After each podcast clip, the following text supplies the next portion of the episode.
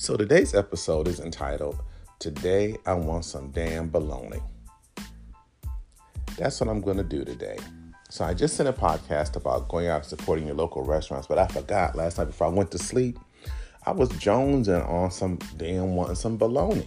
So I'm going to make myself go out today for a couple minutes to the store.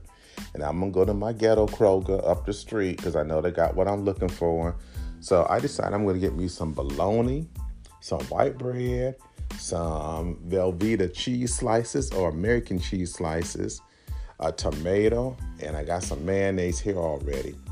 That I'm gonna put my bologna in a frying pan. I'm gonna fry that up until I make that bubble on the top, and then I'm gonna make me a good old homemade bologna sandwich.